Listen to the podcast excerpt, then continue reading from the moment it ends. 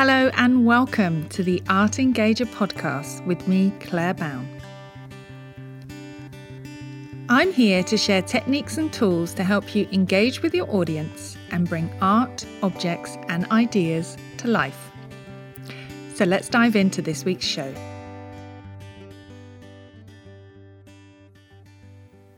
Hello, and welcome back to the Art Engager podcast. This is episode seven, and I'm bringing it to you from Amsterdam. It's a beautiful sunny spring day, and we're all excited here because we've heard that museums are going to be reopening in about a week. So that's all good news. In this episode, I'm going to be talking about developing a daily slow looking practice what it is, why it matters, and how you can get started. Um, but if you haven't listened to it already, do go back to episode two and listen to the um, this episode, which talks all about what slow looking is and how you can get started with that. And in that episode, I answer some of the most common questions about slow looking. So, from the obvious to some of the more obscure ones. So, do go back and listen to episode two. Um, I also talk in that episode about how everything I do in my work is underpinned by slow looking and how it's been a huge part of my work over the last 10 years. You know, I've led slow looking sessions with all types of age groups from the very young to teens, adults, and beyond. Um, I even developed a six part online course on the subject of slow looking last year. So it's very important to my work, but it's also a personal practice, something that I've been doing regularly for the last few years. Um, I'm really interested in developing my observational skills, and I buy lots of books on the subject. You should see my bookshelves. But I'm also fascinated by what happens when we spend a longer period of time looking at something. Because, you know, if you really want to get to know something or anything, you have to spend time with it. So, what does it mean to develop a daily slow looking practice? Well, it all starts with you. It's a really good idea to work on and hone your own observational skills before you think about incorporating slow looking into the programs you lead. So, why would you want to do this? Well, there are many, many reasons why developing a daily slow looking practice might be good for you. Here are just a few. So, first of all, it's a really good way of gaining knowledge about the world. Um, it will also help you develop a unique set of skills, observing and describing better, and you'll find it very rewarding. The more you look, the more you see, and the more engaged you might become. And I think that once you start noticing details more, you'll notice more details everywhere. You'll hunt for the details and you'll look specifically to find more things to notice. And slow looking is a really good antidote to our fast paced modern life. It's calming, it's relaxing, and it's really good for you. Slow looking will also help you think about how you see. And this is really relevant because I think when most people think about seeing or looking, they think in terms of just opening their eyes and the seeing just happening, sort of like with a camera when you take a photo.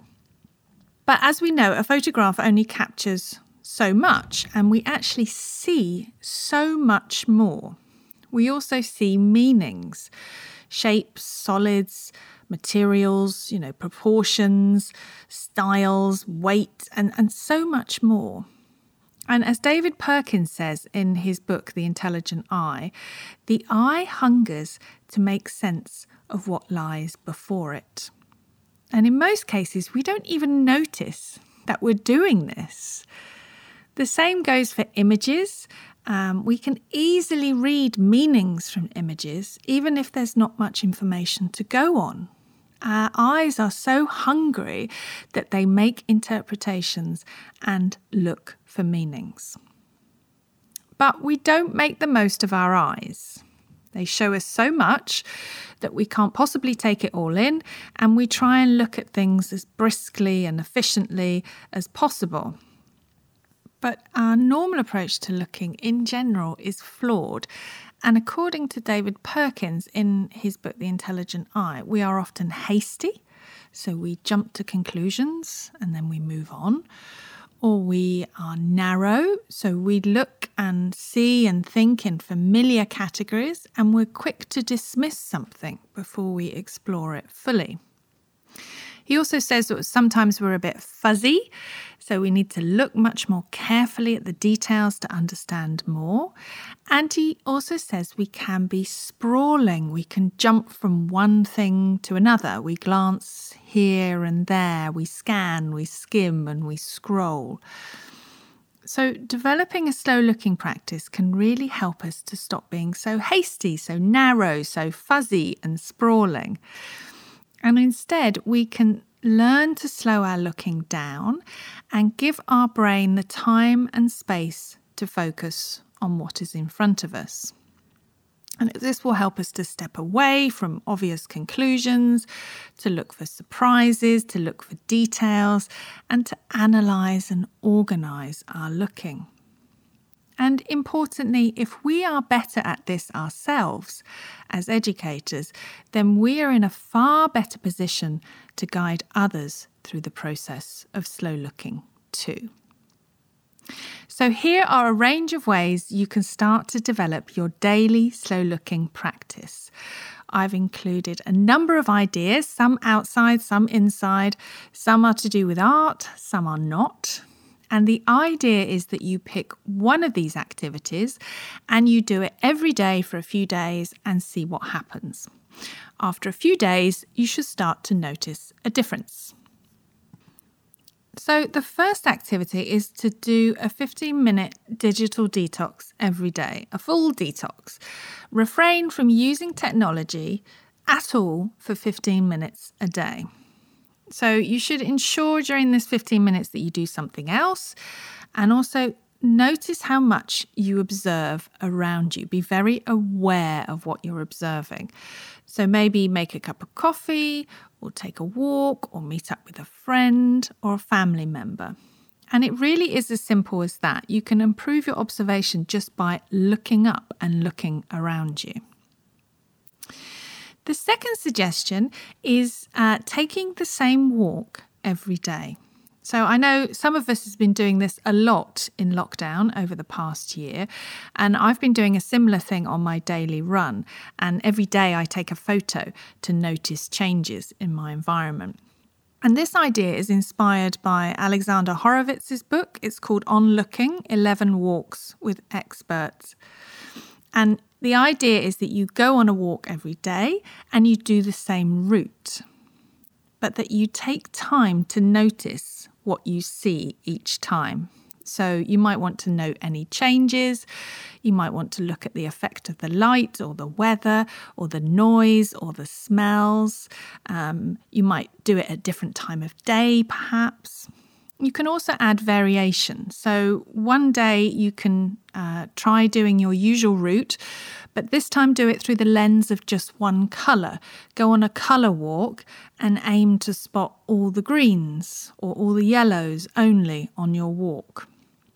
You could also just hunt for a single object on your walk, like a scavenger hunt. Maybe look for a certain type of plant or birds or cameras you know, security cameras or signposts. And if you can't get outside for a daily walk, you could try this room with a view activity. And I included this in my first slow looking challenge, and it went down really well. And you need about five minutes for this activity. But it's especially useful if you can't fit in the daily walk because you can do this from your house or your office and it only takes five minutes. So, first, you need to find a window and start looking out of it. And you could start by examining the window frame first and notice what it includes and what it excludes in your scene. Then you want to move on to the view, looking for three things you've never seen or noticed before. And you could also look for any movement, look at the clouds, look for any birds or cars, before you then find one thing to focus on for a full minute. And during this room with during this activity, the room with the view activity, you can choose to tell yourself what you see, or you can write down in a notebook. Um, some people have also um, got used to drawing the view from their window too. So we've had the digital detox and taking the same walk every day and the room with a view activity. And now I'm going to move on to my fourth suggestion, which is taking the time to study an everyday object. So choose an object. It can be an old object, can be something familiar or unfamiliar, new or old. And I want you to study it for one full minute. Then I want you to put it away and write as many details as you can remember. And this is a really good exercise to help improve your working memory. Then, after you've written down all the details, take the object out again and this time study it for three minutes. When the three minutes are up, put it away again and write down all the new details you saw. And after you finish writing down all the new details, um, look at your list and think about what new details you noticed, and look at the differences between the first list and the second list. Now, if you do this every day with different items for a week, it will really start to improve your focus and your memory. Now, our fifth suggestion is uh, taking the time to study an artwork every day. So you can find artworks in books if you have them around or on websites. Uh, you can go to a museum if you have the time, or you can go to a website like wikiart.org and they have a, an artwork of the day, and you could just choose that one if you're short on time. Uh, places like Google Arts and Culture are also great for finding artworks. You could also follow some accounts on Instagram, perhaps, that share artworks on a daily basis, and you could study one of those every day. But do bear in mind that you want to choose something simple to start with. So, first, take some time to look at the artwork. Study it carefully for a few minutes. Then I want you to put it away or close your computer. What I'd like you to try and do is to try and recall all the basic details of the artwork. You can spend some time listing the details in your head or writing them down as a list. Now go back and look at the artwork again, but even more closely and slowly. And again, like we did with the everyday object, I want you to then put the object, the image away and write down any new details to your list. On the second view, you are really pushing beyond the obvious and you're noticing details on a deeper level. Now, finally, if you have time, go back to the artwork and take a third look. And after this last look, you could perhaps try drawing the artwork to see what you remember.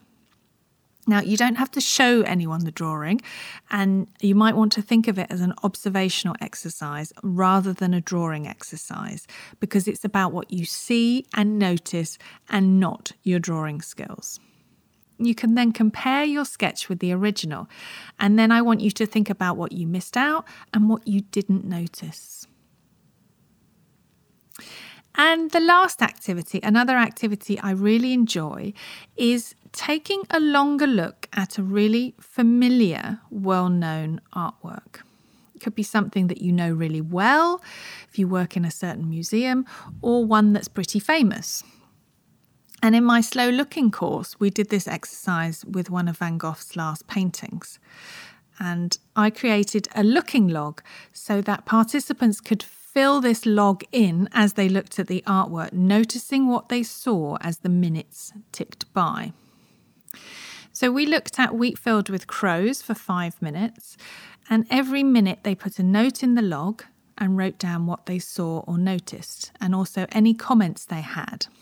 Such as um, questions that were coming up, what they were doing at the time, whether they were revisiting certain areas or looking away and looking back. And it's a really good way to explore an artwork, particularly one that you're so familiar with, because new insights will come from the slow looking. So perhaps take some time to look at something you know really well for five minutes and to make a log about what you see and you notice. So that's my six suggestions for developing a daily slow looking practice. A quick recap if you want, and perhaps you can go back and listen to any of the activities again and try them out for yourself.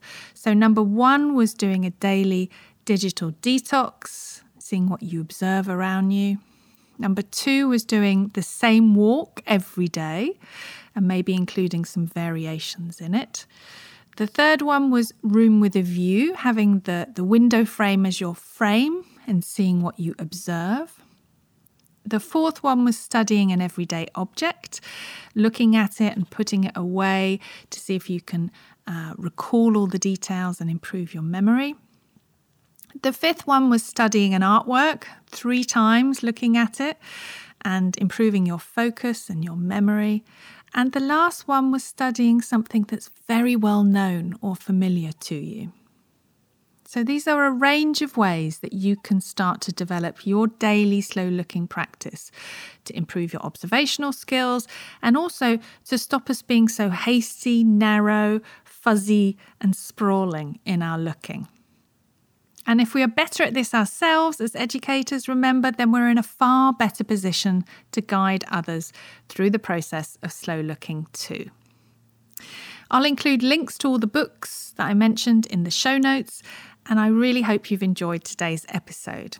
If you did, please share it with a friend or leave me a review. You can also find me on Instagram most days at Thinking Museum. So head over there and tell me what you think. And I'll see you next time. Bye.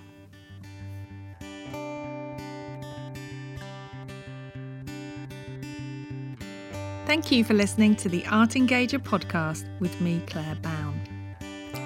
You can find more art engagement resources by visiting my website, thinkingmuseum.com and you can also find me on Instagram at Thinking Museum, where I regularly share tips and tools on how to bring art to life and engage your audience. If you've enjoyed this episode, please share with others and subscribe to the show on your podcast player of choice. Thank you so much for listening, and I'll see you next time.